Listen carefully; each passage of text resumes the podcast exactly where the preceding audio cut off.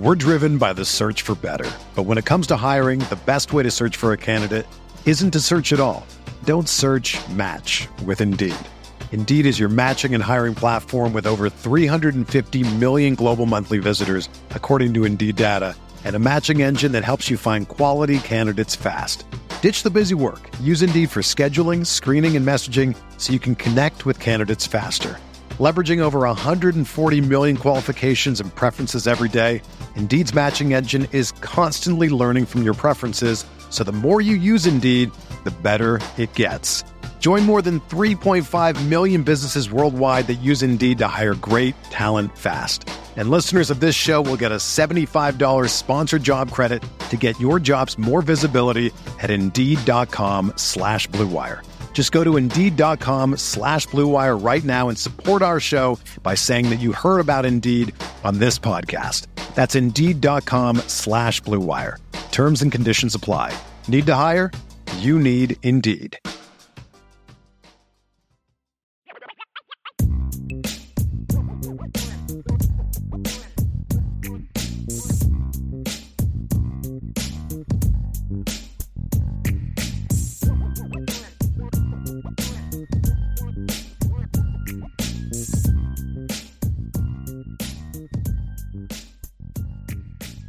Gonna have some fun. We're gonna talk some college football, and we want to get everybody's predictions in here. So this isn't just us talking and you guys listening. We want to hear what you all have to say. So we're gonna make predictions for the Big Ten next week. We're gonna go SEC, and then we're gonna kind of work our way through the leagues uh, moving forward as we as we finish these shows. So Big Ten East, Sean, I, I thought was, I mean, it's it's a no brainer at the top. Obviously, it's Ohio State. We both had Ohio State. When I look at this Ohio State team, you know that they've got some things they got to work out. They've got some flaws, just like most teams do. But the the gap in talent between Ohio State and everybody else in the Big Ten is still significant. I think some teams have recruited the last couple years. Penn State's had a couple really nice recruiting classes in a row. And they got another one building now. I think they're slowly kind of, you know, closing the gap on Ohio State from a talent standpoint. I think the coaching is still a little bit off. Yeah. But I think Sean Ohio State still has the best talent, and I think Ryan Day made some changes this offseason that by the time you get to October, if you it's like this, if you don't beat Ohio, if some team in the Big Ten doesn't beat Ohio State by the first week of November, they're not going to, because I think they're they're that team you want to catch them early. You know, as they're getting used to the new off- offensive line coach and the new defensive Yeah. scheme and the new defensive staff, if you don't have if you don't put an L on them and the you know if you're in the Big Ten team, if you don't put an L on them in the first five six games, you're not putting an L on them. Uh, you're just not. Yeah. And I still think they're the class of the league at this point in time, uh, and I and especially the East.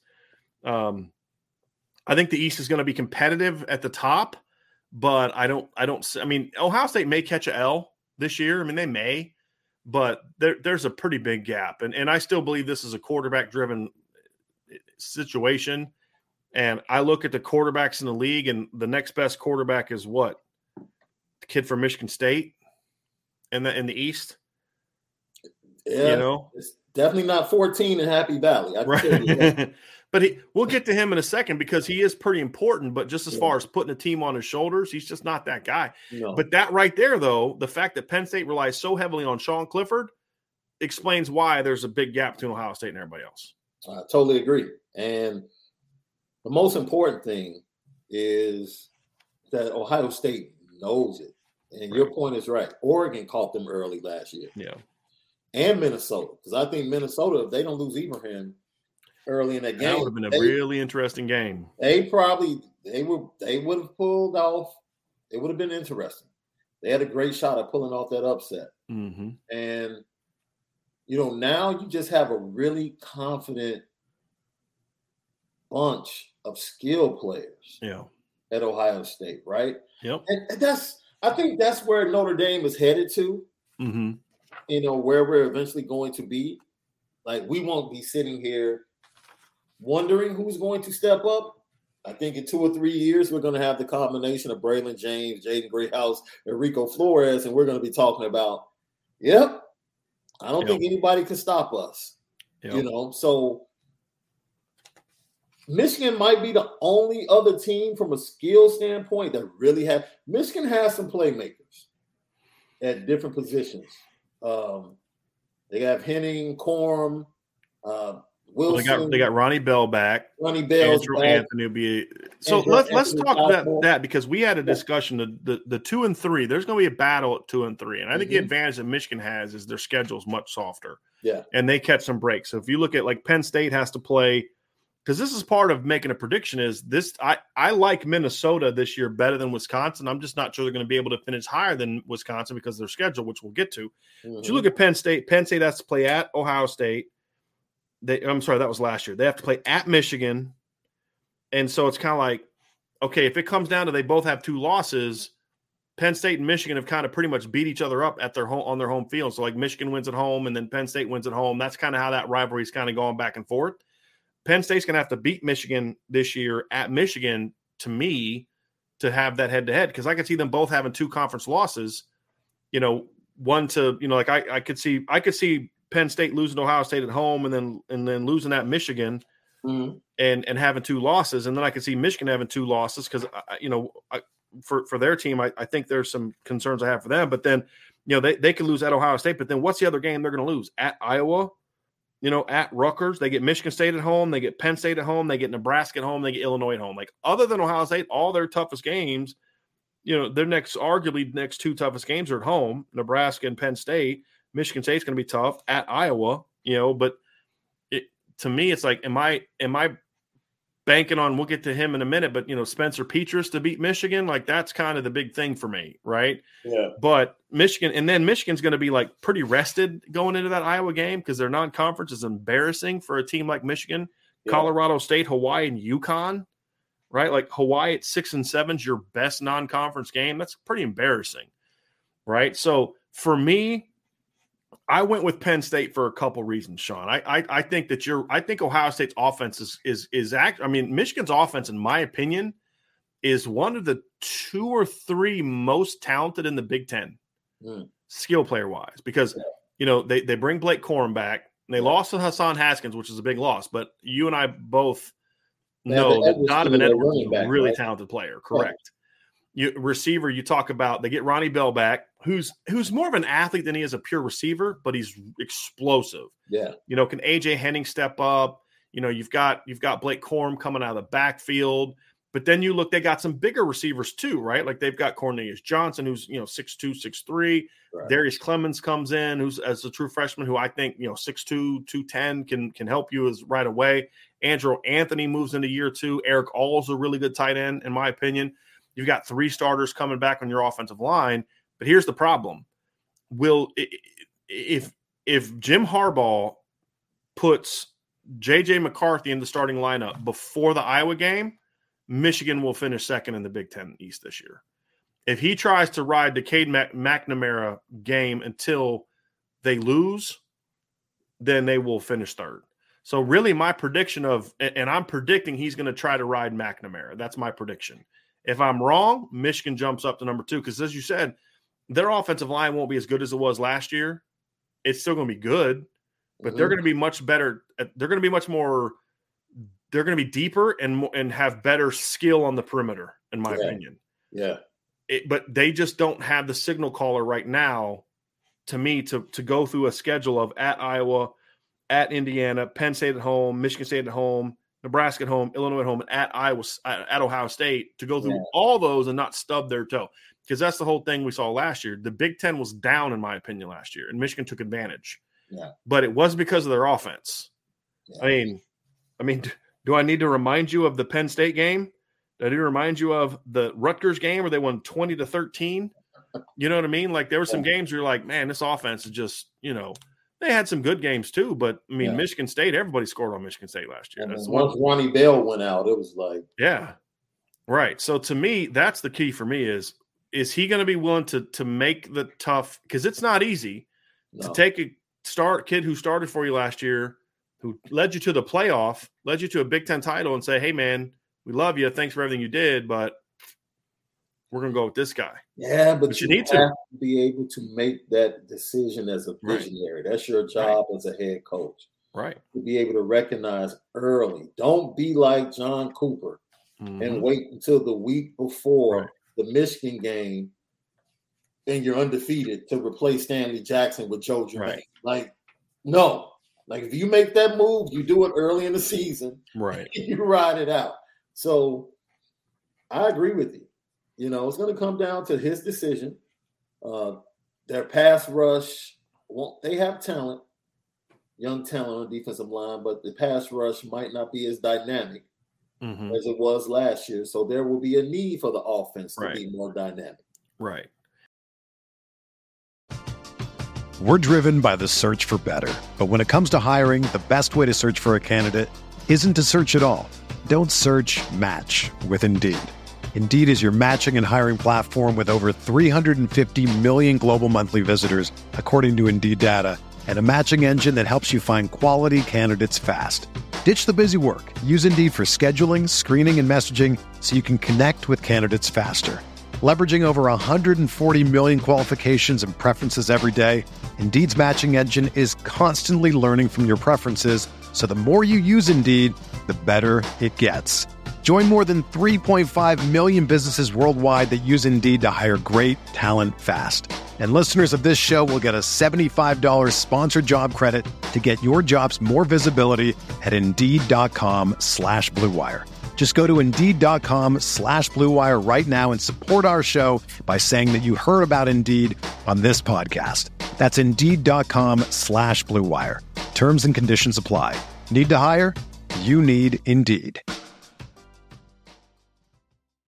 Whether you're a world class athlete or a podcaster like me, we all understand the importance of mental and physical well being and proper recovery for top notch performance. That's why I'm excited that Unifyd Healing is sponsoring podcasts on the Blue Wire Network. Unifyd Healing is a new and super innovative global network of wellness centers powered by Energy Enhancement System, or EE System. If you haven't heard of the EE System yet, then you'll want to listen up. This technology promotes wellness, deep relaxation, purification, and rejuvenation. Wherever you are across the globe, access to a center is easy and affordable. Interested in experiencing the EE System technology for yourself? Go to unifydhealing.com slash bluewire to learn more and find a center near you. That's unifyd, U-N-I-F-Y-D, healing.com slash bluewire. No material or testimonials on the Unifyd Healing website are intended to be viewed as medical advice or a substitute for professional medical advice, diagnosis, or treatment.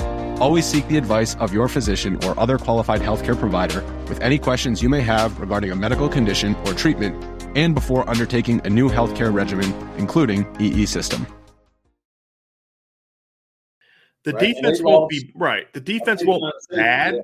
Yeah. Right. Yeah. But you can't just lose Aidan Hutchinson and David Ojabo Dax and Hill. Dax Hill and Mike Macdonald as your D coordinator and just yeah. keep rolling. They don't have the talent to step in and replace. They're not reloading the way that other teams are. Right. You know, like Michael Morris is a good player on the edge, right? Taylor Upshaw is a nice player on the edge, but they're not Aidan Hutchinson and David Ojabo, right? So other guys are gonna have to step up. Their experience at linebacker coming back, but you know, they're not going to be able to just go out there and win 17 to 13 games this year. They're going to yeah. need to be able to score a little bit. And I think they can. Now, Penn State, on the other hand, is a really interesting team because I actually think Penn State has a lot better talent than people realize. I think they're the team that can actually compete with Michigan next for the second most talent on the skill positions. And I know that that may sound crazy because they lost Jahan Dotson. Yeah. But they got some really good receivers coming back. I like Parker Washington a lot. They've got some good running back step into the equation. Nicholas Singleton is the kind of kid that can just step on a field as a true freshman and say, I'm the best back you got. I mean, that's the kind of talent Nicholas Singleton has, in my opinion. And they got some other kids that stepped in. I think that that uh, the Saunders kid that they landed last year, Kaden Saunders, that they got out of Ohio, can kind of step in and fill somewhat of the void that Jahan brought from a down the field standpoint. He's not going to be Jahan Dotson as an all around player but just the, the the speedy, shifty, vertical guy, he can fill a little like sort of like the Braden Lenzy role. I think he can bring some of that as a freshman. Mm-hmm. I think their offensive line was a little beat up last year. They're going into the next another year with their offensive line coach, who I think has a good reputation. Yeah. He inherited a bit of a mess, Phil Trautwein. So I think he's the unit's going to be better. Salim Wormley comes back from an injury you know, they're, they're going to be better up front. You know, kid that a lot of Notre Dame fans are going to remember Landon Tengwall slated to start at left guard for them, which is where we always thought he was better suited anyway, was a guard. So I actually think Penn State is, is a good football team. The, problem is, is they're they've got a, a Cade McNamara type of situation to a quarterback. now, the thing I love about Sean Clifford is is the kid's a winner though. I mean, you know, he's that kid that if the game's on the line, you feel like he's going to make a play. And he's also that kind of kid, Sean, that has always said he's not afraid of big moments. He's not, and he's Sean Clifford does not think he's as he's as untalented as he actually is. That's that's the good thing for him and the problem for opponents. Is Sean Clifford thinks he's better than he is, and he play and he has that type of mentality and that mindset of I'm gonna I'm you know you give me the ball at the end of the game. I mean, look, you look at their games last year, Sean. I mean, let's let's look at Penn State's results last year. They lost to um, so the first loss they start five and zero, oh, beat Wisconsin on the road, beat Auburn. Right. Their first loss was on the road against uh, at Iowa, right. 23-20. It was twenty to nothing when Sean Clifford got hurt. Yeah, they win that game with Sean Clifford easily. Yeah. The next week they lose in overtime at nine overtimes to Illinois. Sean Clifford played, but he was not. He was not, not right. Right. He was not right. Then they go lose to Ohio State by nine. That was a game they battled. Right. Ohio State just had better players. They lose to Michigan by four, and again, again, their offense just never quite recovered. And then they lost to Michigan State by three. You know, so this is a team that was out there losing competitive games. They have a small margin for error, but I feel like with Clifford coming back, as long as he's not too distracted with all the NIL stuff he's trying to get involved in, that's my only concern about that. Yeah. Is can he he's he's trying to build this union and he's got his own NIL company, all this. Like, hey, let's make sure you're ready to play some football too, there, buddy. Yeah. Right. So that's my only concern with him. But if he can be healthy, I think Penn State can give Michigan a run for that number two spot. And the biggest reason is, is I think that the schedule is somewhat favorable for them. They get Ohio State at home. State at home, yeah. And and if Ohio State's going to lose a game in the Big Ten, it's going to be to Penn State because of all the teams in the Big Ten, that is the one team that year after year after year is just not afraid of Ohio State. Now they lose more often than not because yeah. they're just Ohio State's better coached. James Franklin is the, and this is the other thing. All my issues with Jim Harbaugh. He's a he's a solid in game coach. Not great. He's solid. Jim James Franklin's a terrible in game coach. Right. So if everything is equal, he's going to make some dumb decision that's going to cost you a ball game. Yeah. But they have not. They do. They're for, say what you want about James Franklin. He has his teams mentally ready to play Ohio State every single time they step on the field. Yeah, including games where they're completely outclassed talent wise, like the last yep. two years. Yep. And and they get them at home. If Ohio State's going to lose a game, it's going to be that one.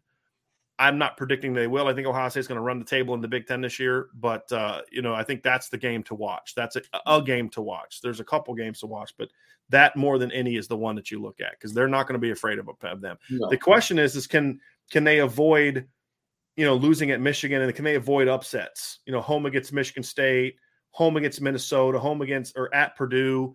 Those are games where like they got to handle their business. They mm-hmm. can handle their business, then I think that they'll be the number two team in the in the league because I think they can beat Michigan. I do uh, if if Cade McNamara is your starting quarterback. And that goes back to just the entire conference being a lot mm-hmm. more competitive, right? Because the West will be more competitive, right? Those big teams in the East are going to have a more difficult time when they have to face, right? You know, those teams from the West. So I think you know, the order is pretty much spot yeah. on. Two, three, Michigan, Penn State can flip flop. It's going to, right. You know, I think Penn State is the better team, and we're not being disrespectful in saying that because you know I think Michigan State is going to be solid. Right. They're just going to be fourth. Yeah, I think yeah. they'll be solid, and right. they could pull a couple of upsets. I mean, they're still going to be a good team.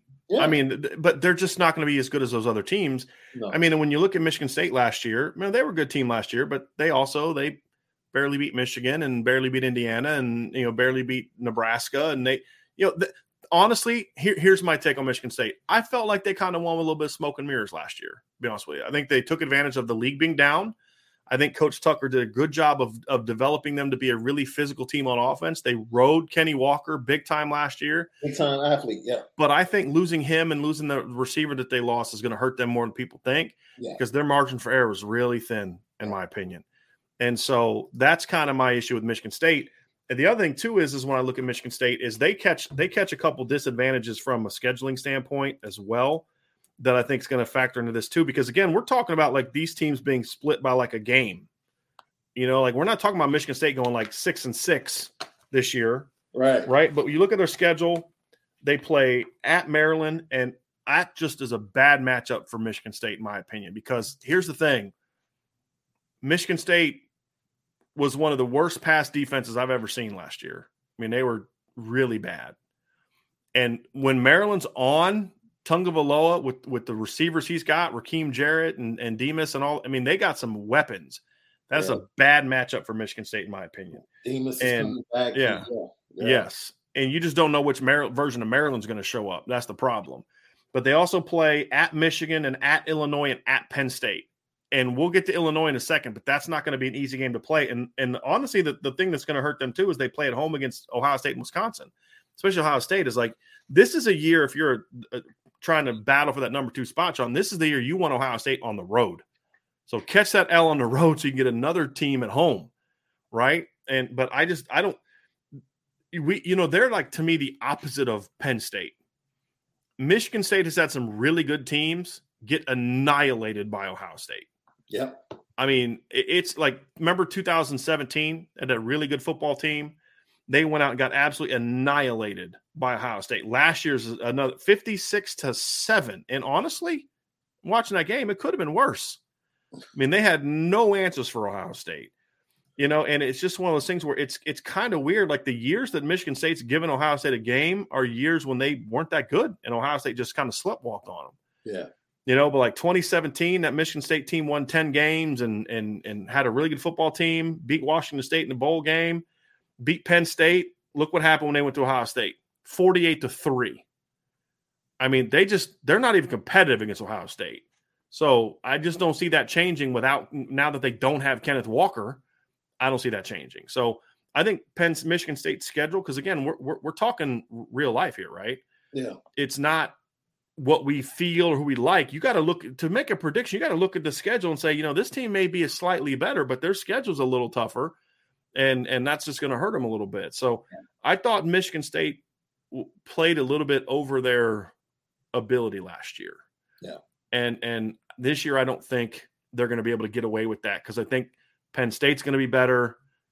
You know, Michigan's still going to be a tough matchup for them. There's some other teams on the schedule I think are going to give them a tough time. So that's why we have them fourth. Then we have Maryland fifth. They're they're going to have some wins which are like, wow, that's a heck of an upset for Maryland because they got some athletes. And then they're going to have some games where like, oh, how did they lose to that team? How'd they lose by 25 at home to a team with three wins? Like, how yeah. did that happen? I think this is a big year for, for Mike Locksley. Yeah. Big year. He he needs to come up with eight to nine wins. Yeah. Show some progress in their program. Because, like you said, they've had athletes.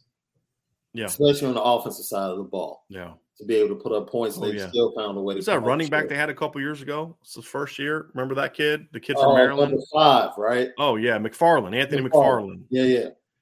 They got. I mean, they after Ohio State, a case could be made that the most dynamic one-two punch at receiver in the conference is, is the is the two kids from Maryland potentially coming into this year, Demus and, and Rakim Jarrett. Yeah, it's a yeah. conversation to have, but yeah. they're in the conversation. Yeah, you know, and Tagovailoa looks like some weeks he just looks like this kid shouldn't be starting at quarterback in the Big Ten, and then other weeks you're like, yo, this kid is is making throwing some dimes. Yeah. Does he become more consistent this year? Yeah. I have a hard time believing he's going to be more consistent because of the program he plays in. Yep. It's one of the most undisciplined pro- programs you're you're, you're going to find, and if you know Mike Locksley, you understand why. You understand why. Right.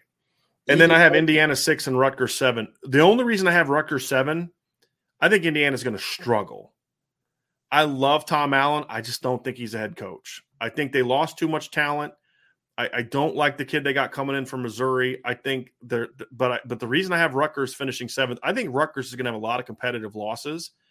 Gavin Wimsatt is a, is a kid I, is going to be a, a, a, future standout in the Big Ten, but he's technically a freshman, really yeah. age wise, because he, he he enrolled early, not enrolled early, he reclassified and and played for them last year. That's going to benefit him more next year than this year. The problem is for Rutgers, and the reason I have them finishing seventh, their schedule is brutal. Yeah. So I mean, I, I kind of I'm like looking at their schedule. I'm like that that that's just not even fair. Looking at their schedule, they play they play at Boston College in the non-conference. Then they play home against Iowa, at Ohio State, home against Nebraska, Indiana at home, at Minnesota, home against Michigan, at Michigan State, home against Penn State, at Maryland. Like that's a brutal schedule for Penn for Rutgers. So I think their record is not going to reflect how competitive they're going to be this year. Yeah, I think Greg Schiano was finding Yeah. it a little bit more difficult in his second term Yeah. to kind of create the same buzz. But you know, they I give them credit, man. They play physical, they play tough. Right. And like you said, they showed up against they gave Michigan State a heck of a Mhm. game at Rutgers. They Mhm. gave Michigan a heck of a game Yep. at the big house last year. Yep. So They've almost beat Michigan twice. Or did they beat didn't they they almost beat Michigan the year before? Yeah, so. lost 48-42 in the COVID year. Yeah, Yeah, they play hard, Sean. I just. I think with the schedule that they have, for me, it's just one of those things where th- they're going to be better than their record shows. I think he's adding talent. yeah. I think he they they, they play hard, they compete. It's just the schedule set up really rough for them. Really rough. That's Really my rough. only concern. Yeah. Now Really they could rough. pull off some upsets, right? Because again, I mean, they went five and seven last year. They're they're not a bad football team. Yeah. But they beat Temple, they beat Syracuse, they beat Delaware, they beat Illinois, and they beat Indiana. Right? Like I think they're going to be a better football team than Indiana. I just think Indiana's got a more favorable conference schedule. But it wouldn't shock me to see Rutgers be ahead of them. And you know, and then the other thing that hurts him is I just feel like the top of the conference is so heavy. It's like there's there's the top four, and then there's a bit of a gap, and then there's you know Maryland and Rutgers and and, and in Indiana. So it, it's going to be interesting. Let's go to the West. Let's do it. I would argue there's five teams that I would not shock me to see win the West. And and we went we both went when the so we kind of made our predictions before we talked just to kind of see where we were and we fell in the same line. We both have Nebraska winning the conference. Now that may seem crazy when you consider they went 3 and 9 last year, Mhm. but they're they were the they were the best 3 and 9 team I've ever seen in my life. You don't see teams go 3 and 9 outscore their opponents by over 60 points last year. Because their worst loss was nine points to Ohio State in a game where they had the ball in the fourth quarter with a chance to take the Chance to win. lead. Yeah. That I three and mean- nine. I look if he has a an average quarterback. Right, That three and nine is seven, five, eight, and four. right. right. Easily. Easily. They are physical up front, both sides of the ball. Uh, I think it's Mark Whipple is the new Yeah, offensive from Pitt. coordinator. Yep. From Pitt. So we'll see how that goes. And once again, I mean, it's about four or five coaches in the Big Ten that this is possibly a make or break year. hmm It's no different for Scott Frost. Right. Um,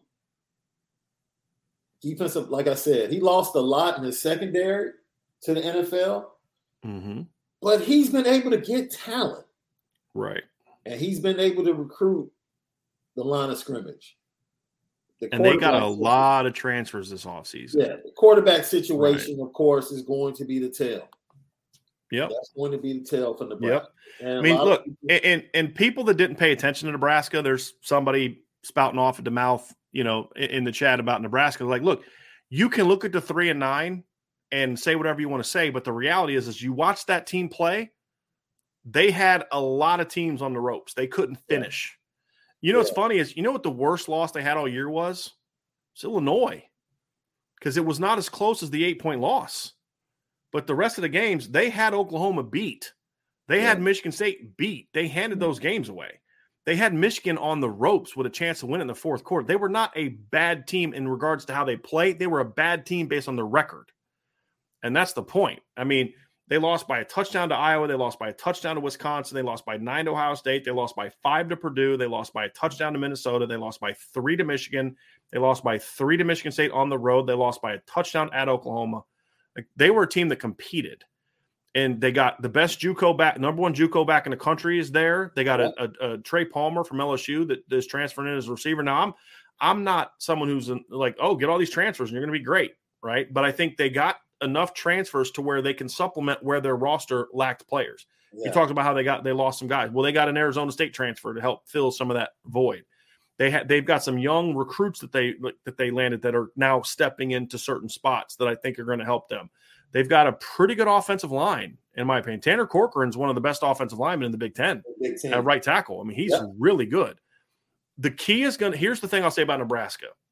They will not be a six and they will not be a team that wins five to seven games. Won't happen. No. They're either going to win the Big Ten West or they're going to implode and and he's going to be gone. He's going to be gone. Yeah, I, I think it's going to be one of those two things. It reminds me a lot of the, the 2000. You know who they remind me a lot of, Sean, is the 2016 Notre Dame team. I said before that season, I said Notre Dame is either going to be really good or really bad, and I meant really bad at like five, six wins. Yeah, and they don't have the talent that Notre Dame had. I don't think you know the top level talent, but the problem for Nebraska was a a, a team that has a an utter like an extreme lack of discipline. Yeah. And the lack of discipline becomes because they have a head coach that lacked discipline mm-hmm. in his own how he went about his business. Oh. Supposedly he's cleaned that stuff up. Or was right? told to clean it or up. To, there you go. Uh, another, another he cleaned it up. I don't think it was him having to come to Jesus moment with himself. I think it was like, well, if you want to keep your job, you better Absolutely. grow up. Absolutely. Right. Absolutely. And so, can he push the right buttons to say, hey, look, guys, let's fix these things? Because I mean, they would like do things where you're like they gave you that game. If they just stop sh- losing games, they teams weren't beating Nebraska. Nebraska was losing games to them because of the things that they were doing. And so to me, if they clean that up, it's a sign that he has turned the corner in how to run a program, and they will be because, in my opinion, Sean, they are the most talented team in the West. Mm-hmm. But they were one of the three most talented teams in the West last year too, and they went three and nine. Right, and so that's yeah. going to be the thing is there's not this is not going to be a seven and five team in my opinion because if he doesn't make the changes to get them over that hump, then they're still going to do the same things. Yeah. The other thing about Nebraska you have to consider is the schedule. And and Iowa and, and Minnesota and Wisconsin to me all have significantly tougher schedules. If you look at their schedule, uh, they get they get Minnesota at home and they get Wisconsin at home. They'd have two tough road games in the league at Michigan, at Iowa. Those are their tough road games. The rest of their they don't get Ohio State, they don't get Michigan State. They don't get Penn State this year. Their crossover games are are Michigan and Indiana and Rutgers. Rutgers. Right. So again, y'all, we gotta you gotta this look is, at that as you're why. making decisions about who you're picking. Absolutely. Right. Is yeah. so now the Michigan game is going to be tough. The Iowa the, the, the last three games are going to, but if Nebraska's an eight, you know, going to, if Nebraska's like eight and one going into the last game, they also get Oklahoma at home to start the season. Uh, they play Northwestern in Dublin. That should be a win. They get North Dakota the next week, Georgia Southern, and they get Oklahoma at home. We're going to know that week if Scott Frost has his team turned around. Here's the other thing you have to remember that they're playing one of those week zero games. So Nebraska is going to have two byes during the regular season. So they're going to get a bye between Oklahoma and Indiana, and then they get another bye later in the month between Purdue and Illinois. That's going to help them too in regards to being fresh. And and so so to me, Sean, if he turns the corner as a coach, they will be the best team in the West. If he doesn't, they're going to implode again, and he won't finish the season. I think and this is, um, you know, it comes full circle because USC and UCLA are coming to the Big Ten. But I think you can blame Chip Long and Nebraska for showing Oklahoma where their program was from a physical standpoint. Right when both of those teams walked in Norman mm-hmm. and physically stood up to Oklahoma, yep, I think that's when the light went off. Like, oh, USC. What now? What mm-hmm. were you mm-hmm. saying again? Mm-hmm. Yeah, right. I, I, really because I think you started to see like, yo, this Oklahoma program is nowhere near as right. physical. Nope. As they've been when these two teams can walk in yep. and be physical yep. and successful. So that's what we're talking about. Like, you go watch that Nebraska Oklahoma game and you come away saying, huh, my God, Adrian Martinez is so bad. Yes. Like if Nebraska, dude, get like get you said, Sean, you said it. If they just have a okay quarterback, they blow Oklahoma out. Yeah. no, seriously. He was missing like he looked like Brandon against Stanford. Yes. Is, is how like all year. Yes. All year. I mean, missing guys are like I there was one game, it was like a third down, and he has a guy in the flat, Sean. There's not another, there's not a defender on the TV screen, and he throws it like three feet over the guy's head. And you're like, what the heck is going on? So, but you know, is Casey Thompson the answer? I mean, but again, it's not that Casey Thompson's good because he's not, but he's at least okay compared to what they had. And this is what I don't think people understand. This is a very talented Nebraska football team, athletically. Yeah. What they're not talented is up here and here, and that starts at the top of the program. If he And can fix that, yeah, it- That could be a problem Yeah. with Casey Thompson because Yeah. when he goes in the tank, he Yep. goes in the tank. yep, So maybe Yep. rewire the kid and Yep. I mean, like you go once again, you go watch him early against Oklahoma. He was on fire. yep. So we'll Yep. we'll see. So two, three, and four were also challenging. And I mean, you could really, it's Iowa, Minnesota, Wisconsin in some order is what we have. And it was really a battle. It really came down to me to schedule and defense. Mhm. And I went with Iowa at, Iowa at two, but it was one of the more um, uncomfortable predictions I made. It's not one that I'm like, I'm betting my mortgage this month on Iowa finishing second. Yeah. I could see Iowa winning the Big Ten West. I could see Iowa finishing fourth. The reality of is the reason I went with them second is number one, I think they have the best coach in the Big Ten. That's what I think. I think Kirk Ferentz is an outstanding football coach, and and he, I mean, talk to me. What they were a Big Ten West champ last year? Why? Because they had the best center in college football. That's why they won the no, because they're incredibly well coached football team, and they caught some breaks like. Their Sean staff- Clifford getting hurt. Yeah, You talking about for Kirk Ferentz? His staff is Yes. unreal. Now, Phil Parker retired this offseason, correct? Yeah. That's the that's another reason I'm I'm I'm not able to put them number one because he was one of the most underappreciated coaches in college football the last decade. Absolutely. Uh, but when I look at them, they've got weapons coming back in the pass game. They're going to be good on the offensive line. Their tight ends, arguably the best tight end in college football, or excuse me, uh, in the Big Ten, and they've got all but one starter coming back in the front seven. Uh, they've got like what nine, eight, eight, nine starters coming back on defense. That's it right there. It's the it's the coaching and the fact they're going to be really good on defense that has me there. The also is the only reason I don't have them first because of their quarterback. He's one of the most inaccurate quarterbacks in in, in the country. Yeah. If he's just consistent, they're going to win the West, Yeah. in my opinion. Yeah, But I just have no faith in him. And then when you look at the schedule, that hurts him a little bit too. So Mhm. you know their schedule's a little bit challenging this year. The, the, the top teams in the West, other than Nebraska, have brutal schedules, in my opinion. They got to play Michigan at home, at Illinois, at Ohio State, Northwestern at home, at Purdue, home against Wisconsin, at Minnesota, home against Nebraska. So that's going to be a challenge for them. And so um,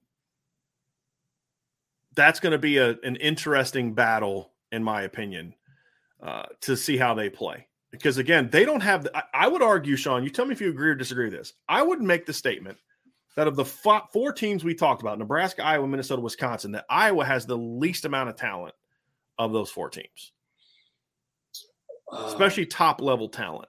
it's debatable. It's debatable. They, they lost. Wait a minute. Didn't they lose Charlie Jones too? Mm-hmm. The receiver? Didn't he Mhm. transfer? Mm-hmm. What transfer to Purdue? You're right. They lost their running back. Yeah. They lost the the All American center. Smart move by Charlie Jones. Yes, Like he recognizes, like, you know Yeah. what? Let me go get my numbers up. because he's going to be a return guy at Iowa. Yeah. Right. Yeah. Right. Yeah. And then he got, re- he, you know, so, so Sean, to me, Iowa, I have number two because I think their schedule and the fact that I just, I, I, I have more faith that I know who they're going to be this year. Yeah. Right.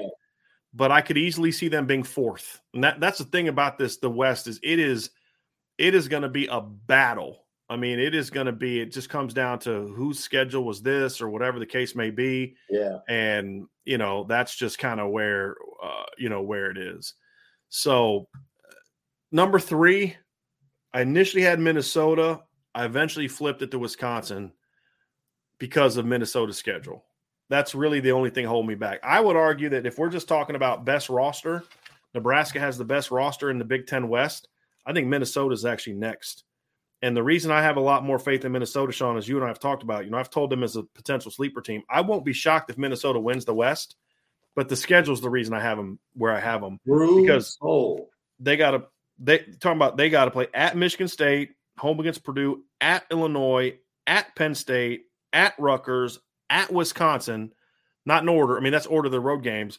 But the, again, here's their road games this year: at Michigan State, at Illinois, at Penn State, at Nebraska, at Wisconsin. They have home games against Iowa, Northwestern, Purdue, and Rutgers in Colorado, Western Illinois, and New Mexico State. So their schedule is the thing that for me, and the fact that they lost four starting offensive linemen. Yeah. Those are the two things for me. Now they got some transfers in. Quinn Carroll from Notre Dame is going to is supposed to start at guard for them. But the big thing for them, why I have more faith in Minnesota, is they got rid of Mike Sanford Jr.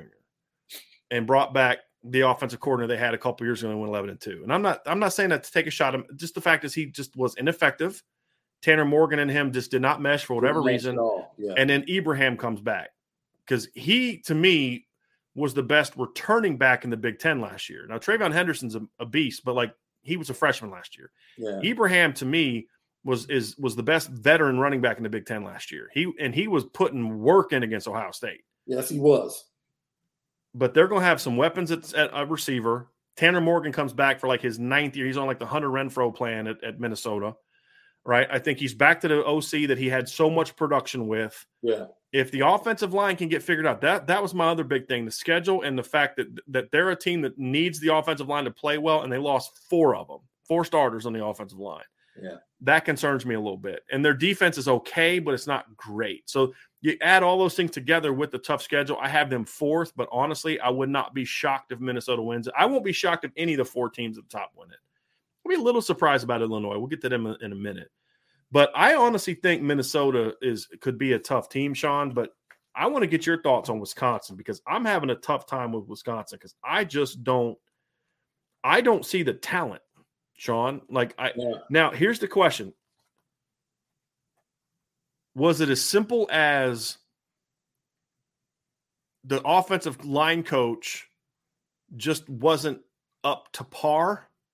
And now that Bob Bostad is back coaching the offensive line, they're going to get back to being Wisconsin? Or is it what I think it is, which is just a they just don't have the players they used to have. Now I think Braylon Allen at running back is going to be a dude if the offensive line can get figured out. But they're they're they're receiving. T- they always had at least one good player at receiver. But they lost their top three skill guys. Yeah. Tight end Jake Ferguson, he's Right. in the NFL. They lose Pryor, they lose Davis. Right. Like, where are they going on the outside? Like, I agree with you with the running back. You know, the young kid is going to be really, really Mhm. good at that offensive line. Is back to the original self. Right. You know, it's just the reputation of Jim Leonhard, Right. and which is well earned. Right. well earned, Yep. right? Like he's taken, like your grandmother, scraps in the pantry Mhm. Right. and made some really good meals. Right. You know, some really good defenses. So, you know, Paul Chryst is a really good coach. Yeah. Uh, yeah. Good staff. He got the offensive line situation taken care of, shored up. We'll see. It's the We'll see. talent. That's Yeah. that's my thing. Yeah. But was it a the- situation? The, talent. What about Right. that schedule? Right. That's the other part of it. Oh, Yeah. the- So so the here road games that, that crossover. here's Wisconsin's first oh, Big Ten game at Ohio State. They also play at Michigan State, at Iowa, at Nebraska. They get Minnesota at home, Maryland at home, Purdue at home. But their schedule is tough, but it's not as tough as Minnesota's, which is why I ended up putting Wisconsin ahead of Minnesota. Yeah. Yeah. But what we're what I want to know, Sean, is and and and and we can't answer this now. My question is: Is the issues that they've had and the offensive line is it similar to Notre Dame's, where they've had the players are there, they just don't look like you're used to Mhm. because you haven't had the guy that could get them ready to go. I don't watch enough of Wisconsin to say that as definitively as I do about Notre Dame. I watch Notre Dame every week, so I know there's better, there's talent there. They're just not coached. That's going to be the thing we're going to find out this year with Bostad back on the offensive line because he was the offensive line coach during uh, some of the early runs, Yeah. and he went to the Yeah. NFL, Yeah. and then he wanted. So he was actually he's been the linebackers coach at Wisconsin. He was actually somebody that Notre Dame interviewed to replace Harry Hiestand. And he was one of the, the guys. So there was two guys that Chip Long really wanted, and the O line players really wanted. Yeah. They wanted uh, Joe Gilbert, who Chip had coached with before, who's now with Tampa Bay Buccaneers, and and the other one was Bob Bostad was the other one that they liked, and so uh, to me that was kind of the thing was he just wanted to be at Wisconsin. He loves Wisconsin. That's just his place. You know, he he went to the NFL and and and came back to Wisconsin. He didn't want to leave Wisconsin. Right. And he didn't get offered by Notre Dame. Just saying in general, he would be willing to stay as a linebackers coach than go somewhere else. And the only that's why the only school he really interviewed for was Notre Dame, because it's Notre Dame, right? If if the issue at Wisconsin is the same as Notre Dame's, where the talent was there in the offensive line, it's the it's the coaching, mm-hmm. then you could potentially jump Wisconsin up to one or two. Right? It's just that but the reason but then I the hesitancy I still have Sean is they just don't have the perimeter playmakers No. that they've they've always had you know Abbrederis or, or you know like the kid uh the kid Cephus like the kid that Cephus the kid they had a couple years they've always had like Danny Davis they've had like at least one guy that you're like and they've always had a tight end and I just don't know if they're going to have it this year Or even going You back know? to Chambers back in the day. They they always had a deep threat. That Right. one guy that could keep you honest with your Right. safety so they can run the ball and do what they want to do. But getting to your question, I truly believe that what happened with Paul Chryst is that he fell in love with what he perceived as an opportunity to become more diverse offensively mm-hmm. and tried to step away from the identity of who Wisconsin is. And that was just too much trust they placed on Graham Mertz. Like he Right. bust on the scene as a freshman and threw five touchdowns against Illinois in his first Big Ten game. And they thought, nothing they thought, yo, this is our opportunity to have a quarterback that can really open our offense.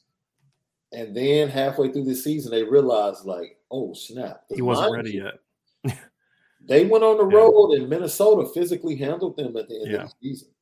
yep Physically handled them. wasn't So- it in Wisconsin No, it was at Minnesota. I okay think that game was at Minnesota. In I'm not- 2020 you're talking about right No, no, no. last year Last year. last year oh yeah it was at Minnesota It yeah was at Minnesota, if I'm Yeah. not mistaken. And they, yo, because I think Wisconsin still had an opportunity to win the West. Sean, they were rolling. They only had one conference loss or two conference losses at that point in time. They lost Yeah. to Penn State in the opener, and then they lost to um, uh, Michigan in, in October second. They had won six, eight games, seven games in a row, six conference games. Uh, but they had beaten Illinois. They and they were winning games convincingly. Beat Yeah. Illinois twenty four nothing. Beat Purdue thirty to thirteen. Beat Iowa uh 27-7 beat Rutgers 52 to 3 beat Northwestern 35-7 they had a battle against Nebraska 35-28 but they outplayed Nebraska in that game Yeah. uh that was actually one of Nebraska's better games last year uh and I then they went on to Minnesota like you said Sean and it was not competitive Another day is here, and you're ready for it. What to wear? Check. Breakfast, lunch, and dinner? Check. Planning for what's next and how to save for it? That's where Bank of America can help. For your financial to-dos, Bank of America has experts ready to help get you closer to your goals. Get started at one of our local financial centers or 24-7 in our mobile banking app. Find a location near you at bankofamerica.com slash talk to us. What would you like the power to do? Mobile banking requires downloading the app and is only available for select devices. Message and data rates may apply. Bank of America and a member FDIC. When you need mealtime inspiration, it's worth shopping Kroger, where you'll find over 30,000 mouthwatering choices that excite your inner foodie. And no matter what tasty choice you make, you'll enjoy our everyday low prices, plus extra ways to save, like digital coupons worth over $600 each week. You can also save up to $1 off per gallon at the pump with fuel points. More savings and more inspiring flavors make shopping Kroger worth it every time. Kroger, fresh for everyone. Fuel restrictions apply. Wisconsin came in with a chance to make it. I think they needed some help from Iowa, yeah but they came in with a chance to win the Big Ten West. And yo, they just got steamrolled physically by Yeah. Minnesota, who had dealt with injuries all year, and it was just unexpected. So I think they got away from their identity. Yeah. And I think they placed a lot on Graham Mertz, and it was too late when they finally realized, like, oh, they should have known after the Notre Dame game, like, oh, mm-hmm. no, this isn't good. And Right. now we get to see, you know, did he learn his lessons? Mm-hmm. You know, that the moves he made on his coaching staff, will they end up? And, and like we said, you have to place a lot of trust in Jim Leonhard. You just have to, Mm-hmm. you know, because he's continued to be a top five defense in the nation. They're, they're one of the toughest, best coach, fundamentally sound defenses in college Mhm. football. For him to have the kind of defenses he has with the talent he has, and look, they don't have bums running out there, but they don't have a bunch of high draft. There, there's no J.J. Watt running through the, you know, running No. through there right now. There's no Jamar Fletcher lining up a cornerback, right? Like they don't have that kind of talent. He Yeah. is a phenomenal defensive coordinator, and somebody that Marcus Freeman tried to convince to interview for the job, and he just he won't leave Wisconsin. He's just happy there. Like, yeah, Marcus Freeman tried to make a run at him, from what I'm told, for the D coordinator job when Marcus Freeman was hired as head coach. That's the smartest thing he's Yeah. done. Because Yeah. that, that dude, that dude Yeah. gets it done. yeah, yeah, He gets it done. You talking about just fundamentally sound and physical and hmm yeah, yeah. Kids will run through a brick wall for him. This, yeah. So that four, three, four is going to all. I think is going to be dependent upon Wisconsin. Yeah. I think Wisconsin will decide. Because I think they're better as a program than Minnesota. yes.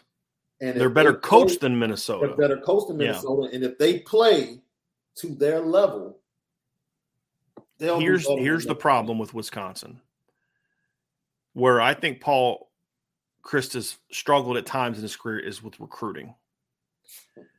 When I look at the athletes that Minnesota has running around, it's not comparable to the athletes that Wisconsin has running around in Minnesota's favor. That's the problem.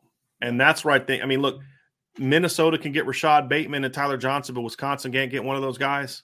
You know what I mean? Like that to me is where they've done a poor job, in my opinion, of recruiting Yeah, is just not being able to, to, to just bring out some guys that you, you don't need stars. You don't need Jaden Greathouse and Braylon James. You just need a Jared Abbrederis. You just need, you know, guys like that. You don't, you just need solid players that can be good enough to complement your run game. right. And they just haven't done that. And I think that's been my issue with, with, with Paul Chryst is I think as far as his teams are going to be fundamentally sound, they're going to be tough, they're going to be physical.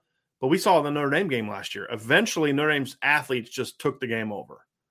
And it didn't matter that the, the best coach team on the field that day was clearly Wisconsin. hmm You know, they were more fundamentally sound, they were tougher, they were f- more physical. It's just their dudes weren't as good as Notre Dame's dudes, Yeah, you know. And Notre Dame's kids, that was one of the that was one of the few games all year where I felt like Notre Dame played hard in that game. They met they met Wisconsin physically. Now we've talked about they weren't a real physical football team.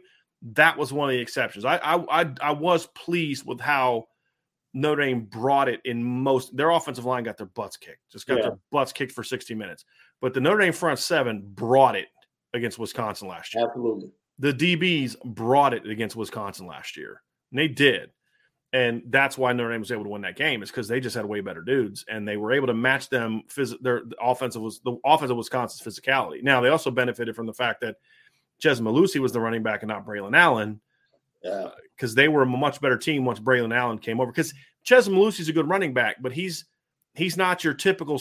He they've had a lot of Chez Mellusis over the year, but it's always the guy they were bringing off the bench, the James Whites that they were bringing off the bench as the number two to complement Montee Ball right. and Melvin Gordon and you know um, Jonathan Taylor and and then Braylon Allen, right? So that's that's a, it's going to be an interesting aspect of it, Sean. I know you want to get to the next team. I know. When I told Sean who my number five team was, he got all excited because if y'all don't know, Sean is a graduate of the University of Illinois. Yeah. And uh, we've talked about some of the great games he was in the stands for back when he was a student. I have Illinois five, Sean. And as I said to you, they are a dark horse if everything goes right team for me this year. Because the one thing Illinois has is they have some athletes.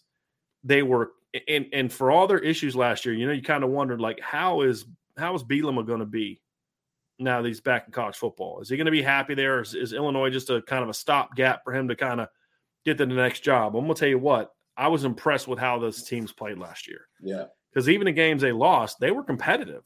yeah. I mean, they, they didn't. I mean, and it started at the beginning. I was like, man, this team, this team's going to be a little, this team's going to have a little something this year because they came out in the opener and just worked Nebraska in the opener. I mean, worked Nebraska. And if they didn't turn the ball over, yeah, it would have been worse. Yeah.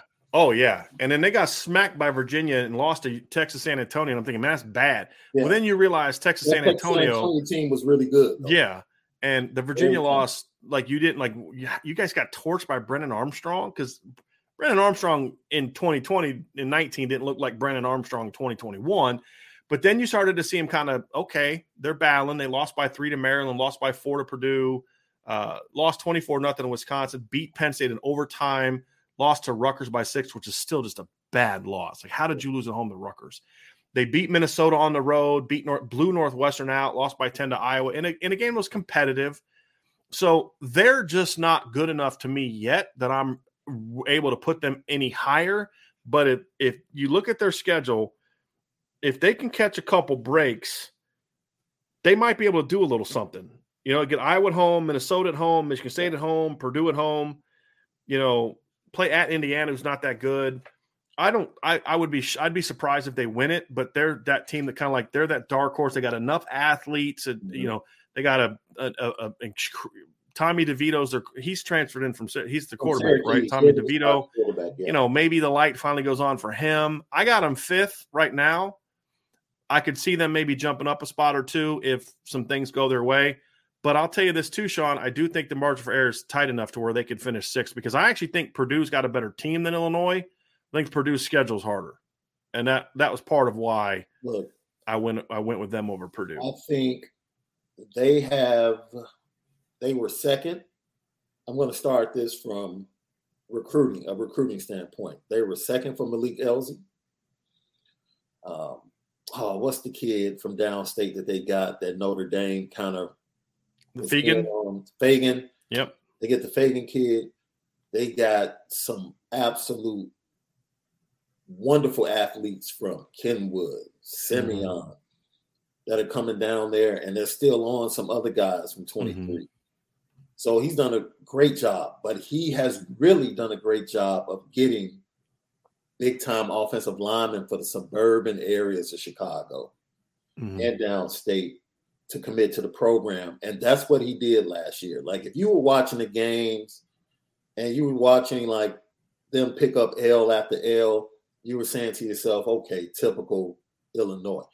But what you were seeing was no matter what happened on the scoreboard, he made sure that they established the identity of who they were. Yeah, right. we're getting blasted, but we're going to run this ball. We're going right. to run the ball down your throat. They had a freshman, McCray, just a bowling ball, 240 pounds, gets behind that big offensive line. And you saw him, he had a great day. He pretty much was the reason they won the Penn State game. They controlled the clock, other than Penn State just being awful offensively. But that was a really good Penn State defense. Yes. Even though PJ Mustipher was hurt, that was still a pretty formidable defense, and yo, they lined up and they lined up and ran the ball right at Penn State, and they did it against Nebraska. Yeah, they did it against Iowa. That was their identity. That's that, one of my issues for them, Sean. Is they lost three of those five guys. Yes, right. They did. They yeah, that's the concern because you're right. They their, their O line battled mm-hmm. last year. They were physical. They but were I physical. trust the staff and I trust Bret mm-hmm you know, to to develop, get guys develop, mm-hmm. and to be able to start a pipeline where that offensive line is going to be consistent. And that once again, that quarterback play was so awful. Mm-hmm. Like, never take a quarterback transfer from Michigan. Mm-hmm. That's not a good idea. It's not a good idea. And their biggest playmaker, uh, who was a quarterback recruit, out of East St. Louis, Isaiah Williams. Mm-hmm.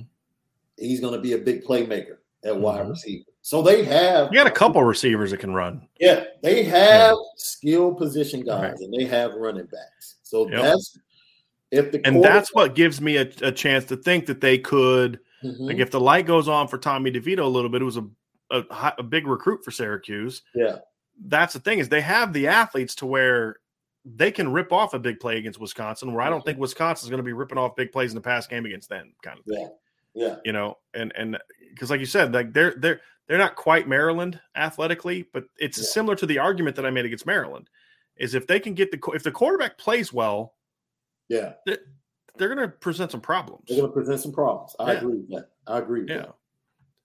Purdue's an interesting team, Sean, at six because Did they tempt you because of the coach? Yes, The coach, the tempted me. yes, to That's put them higher because of Jeff Yeah. Brohm, Yes. but they just lost too much talent, Yeah. and the schedule is not fun. no. I mean, it, it's not a fun schedule. And, you know, they're another team that I look at last year and I say, you know, they won a lot of games where you're like, you know, I don't know how they won that game. Right. Like if they play that, like if they played Michigan State a week later, Michigan State just runs it down their throat and probably Yeah. beats them. But on that day, they took it to Michigan State, and it helped that Michigan State had the worst pass defense I've probably ever seen at the, the Big Ten level. But the, the problem for me with Penn State- with Wisconsin, Purdue this year is I just think their schedule's rough. You know, they for them they play at home. Start off against Purdue, or I mean Penn State at home. Mhm. I don't think they, I don't think they're going to beat Penn State. If if they win that game, however, I'm going to completely change my opinion of this Purdue football team. Yeah. Yeah. Uh, but they lost too much at, in secondary. They lost Karlaftis. I mean, period. no team lost a more dynamic one-two punch relative, like of the second-tier teams. Like Ohio State can lose the kids they lost a receiver, and okay, fine. Purdue doesn't have another David Bell ready to walk into the to, No. onto the field, right? And then losing Milton Wright hurt them as well. Uh, and, and, you know, Charlie Jones is a nice player, but he's not like, oh, we're okay losing David Bell because Charlie Jones is here. You know, um, their offensive line is just it was not great. So when I when I look at them, you got at Minnesota, at Maryland, home against Nebraska, at Wisconsin, Yeah. home against Iowa, at Illinois, and you know if they're in good shape there, they should finish well. Get Northwestern home and then at Indiana. I think you can win both of those games. But it's kind of like, man, you, you'd rather have Maryland at home this year, you know, and Nebraska on the road because you're going to beat Maryland at home. You may lose to Nebraska at home. Yeah. You know what I mean? Like that's what I'm saying. Like sometimes it's not just who you play, but it's where you play them. Yeah.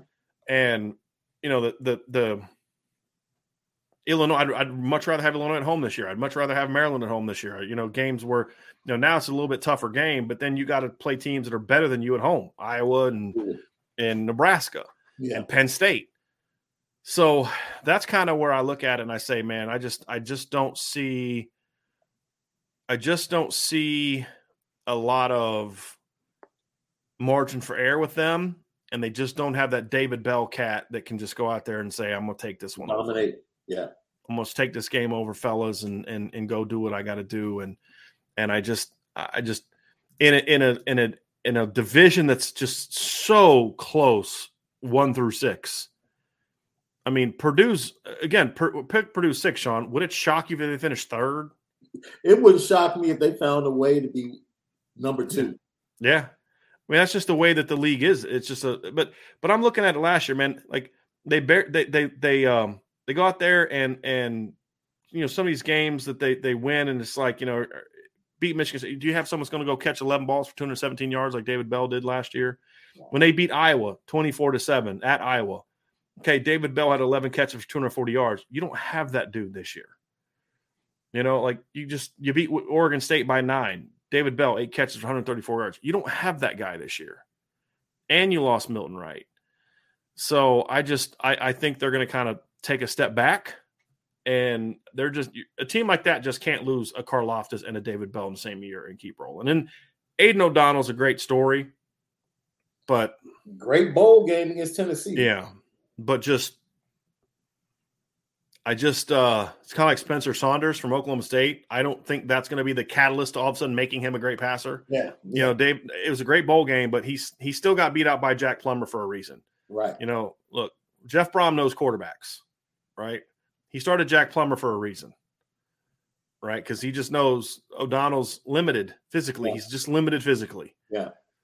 And so um that's kind of that's kind of where I'm at. So Yeah. I have them sixth, and then I think Northwestern's going to be the worst team in the Big Ten this year.